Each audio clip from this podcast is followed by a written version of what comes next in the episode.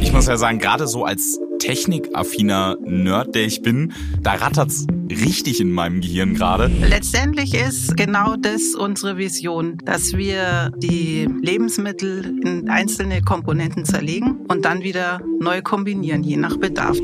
Also wenn ich das so höre, Mori, ich habe richtig Lust auf die Zukunft. New Food Generation. So essen wir übermorgen.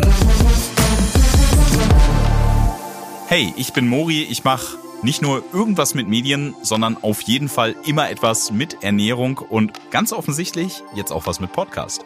Und ich bin Patricia, ich bin Ernährungswissenschaftlerin, arbeite bei Nestle und ich liebe wirklich alles, was mit Kochen, Ernährung und Foodtrends zu tun hat. Gemeinsam finden wir für euch raus, was nicht heute, nicht morgen, sondern übermorgen auf den Tisch kommt. Heute ist der 3D-Lebensmitteldrucker der Thermomix von übermorgen? Die Zukunft der Ernährung, da sind wir uns alle einig, wird auch stark von technischen Errungenschaften beeinflusst. Um eine davon geht es heute, nämlich um Essen aus dem 3D-Drucker. Das klingt jetzt noch ein wenig nach Science Fiction, könnte aber schon bald Alltag sein.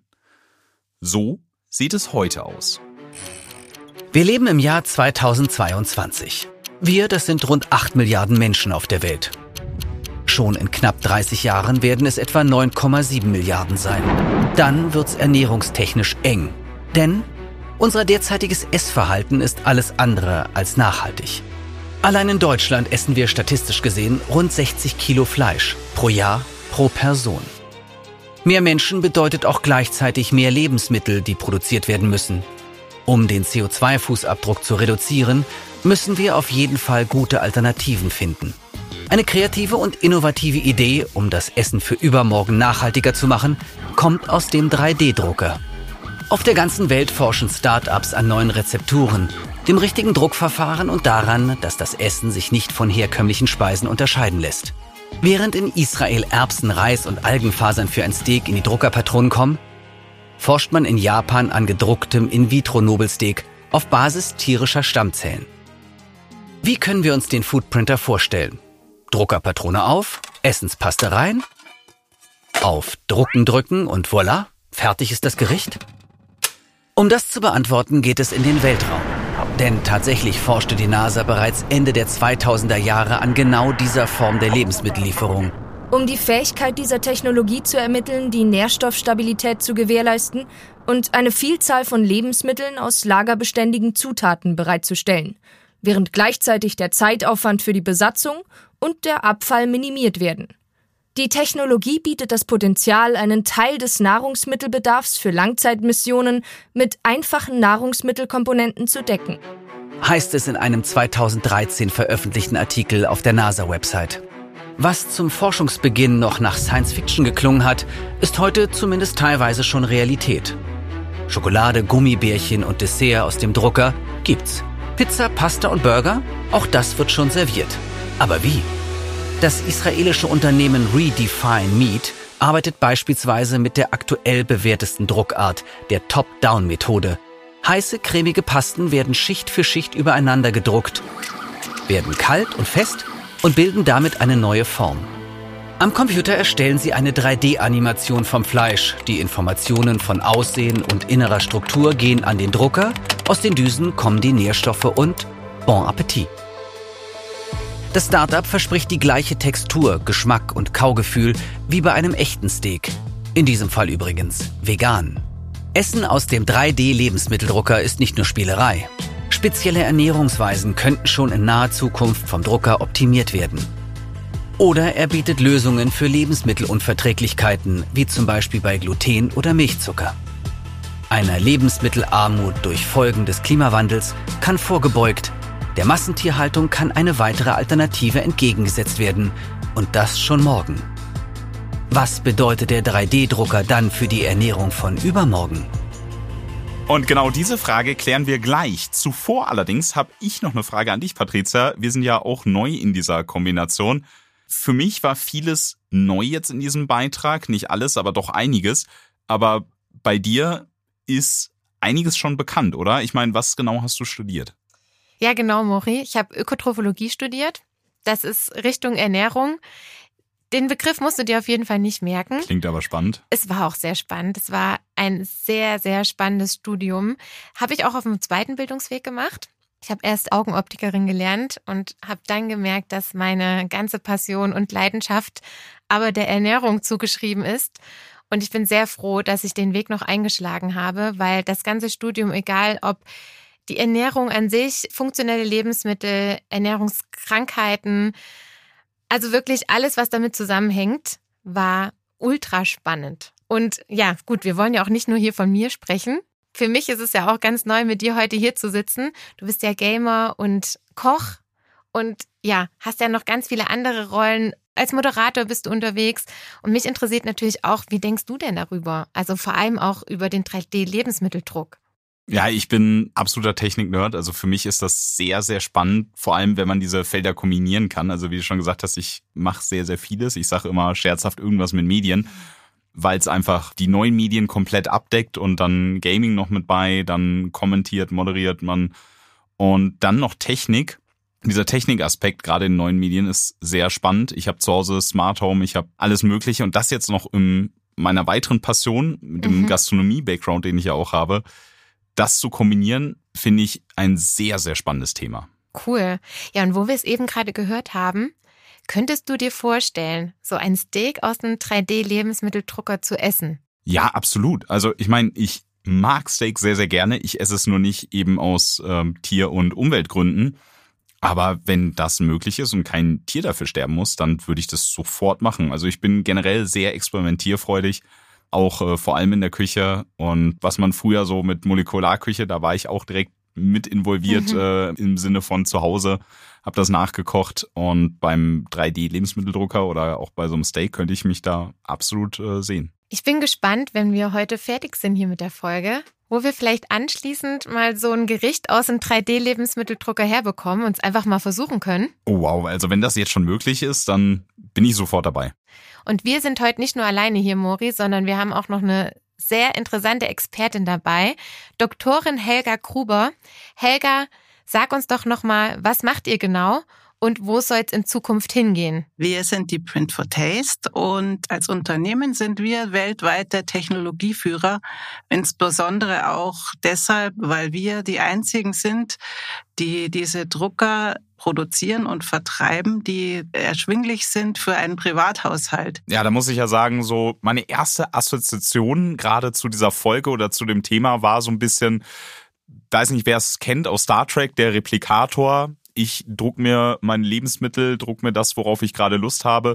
Gerade wer schon mal so einen 3D-Drucker gesehen hat, das ist sehr futuristisch, so ein viereckiger Kasten, dann schwenkt er so einen Arm und druckt dann quasi von unten nach oben meinen Hamburger zum Beispiel oder meine Pizza fertig. Ich kann mir das nur teilweise vorstellen. Ich bin mit dem 3D-Druck ja während des Studiums rund um Ernährung und auch jetzt nachher schon öfters in Berührung gekommen. Aber die Vorstellung, dieses ganze Kochen mit Freunden, mit Familie, das würde mir einfach so sehr fehlen, weil ich das so gerne mache. Und dann natürlich am allerliebsten noch frisch gekocht. Es ist ja nicht so, dass der 3D-Drucker synthetisches Essen erzeugt, sondern es werden natürliche Lebensmittel püriert für jetzt zum Beispiel eine gelierte Kost und dann in die Kartuschen gefüllt. Dann hat man einen Karottenbrei oder einen Kartoffelbrei oder einen Erbsenbrei, kann zu diesem Brei über die zweite oder dritte Kartusche etwas zudosieren und bekommt dann kombiniert die Mahlzeit ausgedruckt. Aber es ist nicht notwendig, dass zehn Kartuschen im Spiel sind. Aber ich bräuchte dann ja doch noch irgendwas, was eine Festigkeit reingibt. Oder muss man das dann schon in das Püree mit reinmischen? Die Masse selber muss von sich aus schon so strukturstabil sein, dass sie steht. Das ist genau das Know-how, das sind die Kniffe der Lebensmitteltechnologen, dass beim Druck selber die Masse fließfähig sein muss und am Schluss aber ein stabiles Objekt hersteht. Und der Drucker, erhitzt er das dann schon automatisch? Also brät der Drucker das automatisch auch oder muss ich dann selber quasi das Steak noch in die, in die Pfanne packen? Die Kartusche ist beheizbar, allein aus dem Grund, weil manche Lebensmittel erwärmt werden müssen, damit sie flüssig werden. Zum Beispiel die Schoko, die wir drucken. Und deshalb kommt das Lebensmittel auch warm aus dem Drucker in dem Fall, wo es so ein warmes, viskoses Lebensmittel ist. In der Regel sind für warme Mahlzeiten aber noch Nachbearbeitungsschritte erforderlich. Die finden jetzt noch im Ofen statt, wie ganz in der konventionellen Küche. In Zukunft werden die Drucker sicher auch Methoden haben, um die Lebensmittel dann gleich zu erhitzen, zum Beispiel über eine erwärmbare Druckplatte oder Infrarot, Laser und solche kleinen technischen Tricks.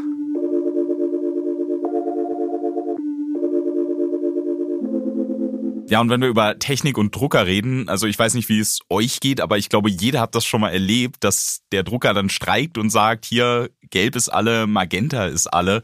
Gerade wenn man an Drucker denkt, ist das beim 3D-Lebensmitteldrucker genauso, dass er sich dann auch beschweren wird, hier, Fett ist alle, Eiweiß ist alle. Also werden die Kartuschen dann genau mit diesen Komponenten dann befüllt? Letztendlich ist genau das unsere Vision, dass wir die Lebensmittel in einzelne Komponenten zerlegen und dann wieder neu kombinieren, je nach Bedarf. Das Schöne am 3D-Druck ist ja, dass damit keine Massenware produziert wird, sondern für jeden Einzelnen nach seinen Bedürfnissen die Lebensmittel und Mahlzeiten produziert werden können. Damit sind wir jetzt sozusagen bei dem ganzen Thema personalisierte Ernährung angekommen. Das finde ich ja super spannend. Sowas hatten wir auch schon im Studium, aber jetzt auch vor dem Hintergrund, was da in Zukunft noch kommen kann. Wir forschen da mittlerweile auch an personalisierten Vitaminpräparaten. Du kannst dir das so vorstellen, dass genau jeder Einzelne nach seinen Bedürfnissen die Vitamine bekommt, die er braucht. Vielleicht nochmal eine Frage an dich, Helga. Mal einen direkten Beispiel. Wenn ich morgen jetzt einen Marathon laufe. Dann kann ich meinem Drucker sagen, die und die Bedürfnisse habe ich. Ich gebe dir die Grundkomponenten, ein Kartoffelbrei, dann eine Ölkomponente für die Energie, eine Proteinkomponente für den Muskelaufbau. Wenn ich eine bestimmte Unverträglichkeit habe, sage ich, lass bitte das Gluten weg. Dann stelle ich noch fest, wie viel Kalorien gestehe ich mir zu. Marathon ja oder nein morgen. Und dann kann der Drucker je nach Bedarf produzieren, was ich brauche. Das klingt nach einer guten Entwicklung, gerade für SportlerInnen in der Zukunft.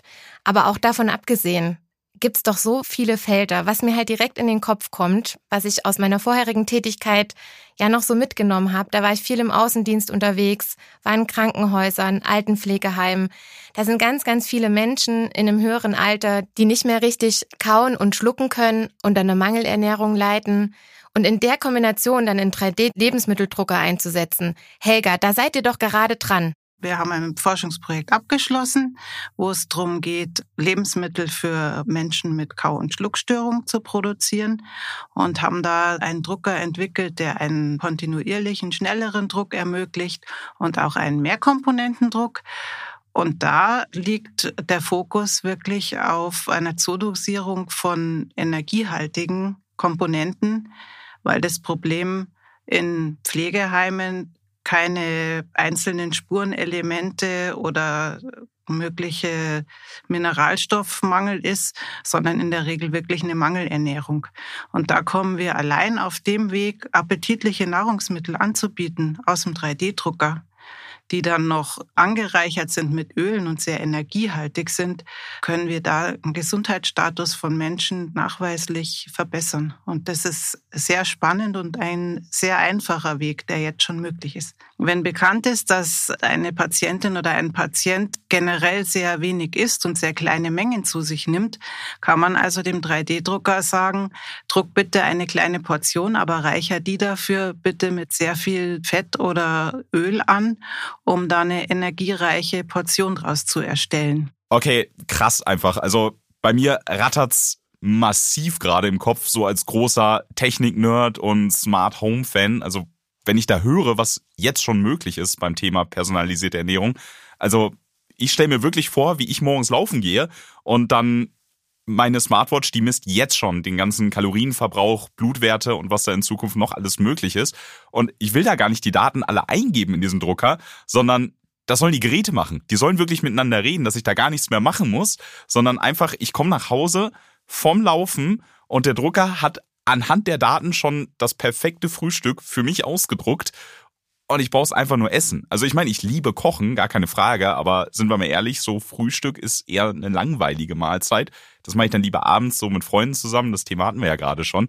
Und habe dann mein personalisiertes Frühstück, esse das und kann direkt perfekt in den Tag reinstarten. Also das stelle ich mir persönlich eine sehr schöne Zukunft vor. Was ich auch richtig cool finde, stell dir mal vor, du lädst abends deine Freunde ein. So Freund Nummer eins mag gerne ja, eine Suppe, Freund Nummer zwei hätte gerne Pizza und dann könnte man das alles noch personalisiert machen. Zum Beispiel eine Buchstabensuppe mit dem Namen des Freundes. Das stelle ich mir so cool vor. Und dann ist man auf jeder Feier wird man gehypt, weil man genau dieses Gadget in seiner Küche hat. Ja, du feierst deine Hochzeit und hast deine Platzkärtchen nicht einfach so handgeschrieben, sondern halt gedruckt, vielleicht schokomäßig schon und das kann man sofort wegschnabulieren. Also ja, oder das Steak perfekt in Form gedruckt. Also ich glaube, gerade da kann man eine Menge Eindruck mitschinden, wenn man dann Gäste einlädt und was für Formen zum Beispiel überhaupt möglich sind.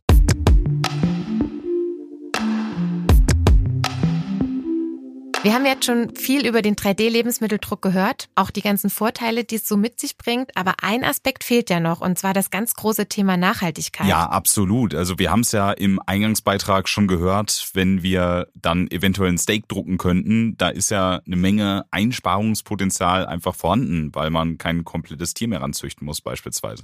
Ja, definitiv. Stell dir das nur mal vor, ein pflanzliches Steak, Konsistenz, Geschmack, Mundgefühl, alles gleich. Ich stelle mir lecker vor. ich stelle es mir auch lecker vor.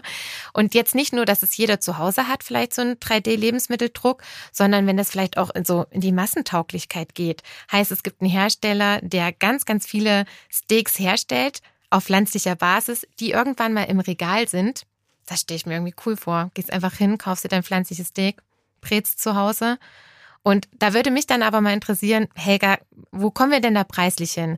Kann so ein 3D-gedrucktes Steak günstiger sein als ein tierisches Steak? Dazu können wir jetzt gar keine Zahlen nennen, weil wir in der Forschung und Entwicklung natürlich einzelne Mahlzeiten und Einzelstücke drucken und da noch nicht die Rohwaren so einkaufen und kalkulieren, dass wir da Preise für den Consumer-Bereich nennen können. Letztendlich wird es günstiger produziert werden können als Fleisch und insgesamt auch vom gesamten Input, der uns ja allen bekannt ist, sind wir da bei den Ausgangsrohwaren deutlich günstiger in vielen Aspekten als wenn wir Fleisch essen. Patrizia, stell dir mal vor, nicht nur was das für uns bedeutet, sondern auch was das für den Planeten bedeutet.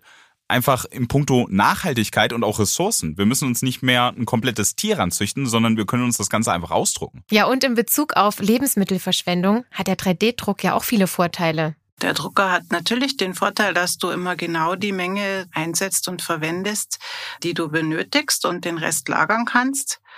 Und in Zukunft können wir immense Lebensmittelressourcen auch schonen, weil wir viele Lebensmittel, die normal auf den Müll wandern würden, weiterverarbeiten können und pürieren können und dann im 3D-Druck einsetzen.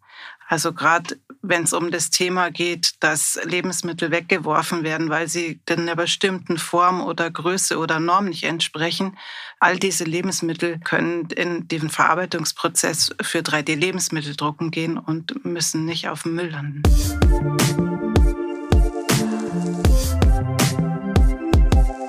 Wir haben hier so viele Vorteile. Kurz zusammengefasst. Einmal personalisierte Ernährung. Wir können uns hier wirklich das Gericht zusammenstellen, was jeder Einzelne zu Hause braucht. Dann Thema Nachhaltigkeit, Lebensmittelverschwendung reduzieren, Portionsgrößen anpassen, dass einfach kein Lebensmittel mehr wegfliegt und natürlich das ganze Thema Fleischkonsum. Allein was man an Ressourcen dadurch spart, einfach weil man kein komplettes Tier mehr heranzüchten und dann schlachten muss das hilft ungemein gerade fürs Klima. Und dann hat man so ein smartes Küchengerät noch, so ein Küchengadget. Bin ich sowieso großer Smart Home Fan, was einen dabei helfen kann, einfach Gerichte zuzubereiten, was jeder bedienen kann. Da denke ich auch irgendwie an den Thermomix. Und Helga, die Frage, die sich mir dabei stellt, ist, ist der 3D-Lebensmitteldrucker der Thermomix von übermorgen? Also wir sehen da in ferner Zukunft alle Fälle den, den Snackprinter neben der Kaffeemaschine in der Küche stehen. Ich würde nicht sagen, dass er der neue Thermomix ist, sondern dass er sicher seinen Platz findet und neben dem Thermomix steht und den Thermomix ergänzen wird. Der 3D-Drucker bringt ja die Lebensmittel in Form. Und der Thermomix ist ein Gerät, was die Massen produziert und erwärmt und mischt und mixt. Und die perfekte Kombi ist natürlich, wenn jetzt dann der Procosini neben dem Thermomix steht und man da kreativ werden kann und viele neue innovative Sachen in die Küche bringen. Wir haben dann zukünftig noch ein weiteres Gerät in der Küche und gerade bei so vielen Geräten ist das auch eine Preisfrage. Also was kann ich mir da vorstellen? Wie teuer wird's da werden? Liegt man da so im Bereich von einem normalen Tintenstrahldrucker? Ein Lebensmitteldrucker wird teurer sein als ein jetziger Tintenstrahldrucker, aber vom Drucker für den Privathaushalt im Bereich von 400 Euro bis zu dem Profidrucker von mehreren tausend Euro haben wir da alles dabei in Zukunft. Ich persönlich bin da ein kleines bisschen skeptisch, ehrlich gesagt. Ich koche unwahrscheinlich gerne. Natürlich bin ich keine Profiköchin. Ich koche aber gerne in meiner Freizeit, aber dann auch vor allem in Gesellschaft, also mit meinen Freunden oder mit meiner Familie. Und das gerne einfach, ja, mit der ganzen Auswahl an Lebensmitteln, gerne auch frisch gekocht. Und wie sieht das dann aus? Geht das dann in Zukunft vielleicht komplett verloren? Wir sehen nicht, dass ein 3D-Drucker die konventionelle Küche ersetzen wird. Und das soll der 3D-Drucker auch nicht. Es soll wirklich dieser soziale Aspekt erhalten bleiben. Es soll meiner Meinung nach immer zusammen gekocht werden, zusammen gegessen werden. Das ist sehr wichtig. Ich muss sagen, ich bin absolut gehypt. Mein Kopf sprudelt gerade einfach über. Gerade so diese soziale Komponente bin ich sehr froh, dass das nicht verloren geht, weil ich selber koche ja auch gerne. Und wenn ich mir jetzt schon überlege, was ich da für meine Freunde alles gemeinsam kochen kann, so Pasta in verschiedene Formen. Also ich glaube, da gibt's richtig viele Möglichkeiten. Wir rechnen damit, dass in ein bis zwei Dekaden wir schon so weit sind, dass solche Geräte dann auch im Privathaushalt stehen. Okay, also dann in 10 bis 20 Jahren. Vielen Dank, Doktorin Helga Gruber, dass du heute unser Gast warst. Also wenn ich das so höre, Mori, ich habe richtig Lust auf die Zukunft. Ich auch. Und die Frage ist, was können wir heute schon tun?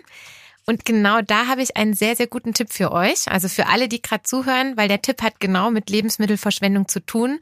Und zwar ist das große Thema die richtige Lagerung von Lebensmitteln im Kühlschrank. Sehr gut. Das kennst du wahrscheinlich auch, Mori. Man hat nicht viel Zeit, schnell einkaufen gehen, schnell die Lebensmittel in den Kühlschrank räumen. Ja, Und schnell hm, verdorben. Schnell verdorben. Ne? Tag später schon sieht man irgendwie, hm, Mist, irgendwie hat das nicht so gut funktioniert.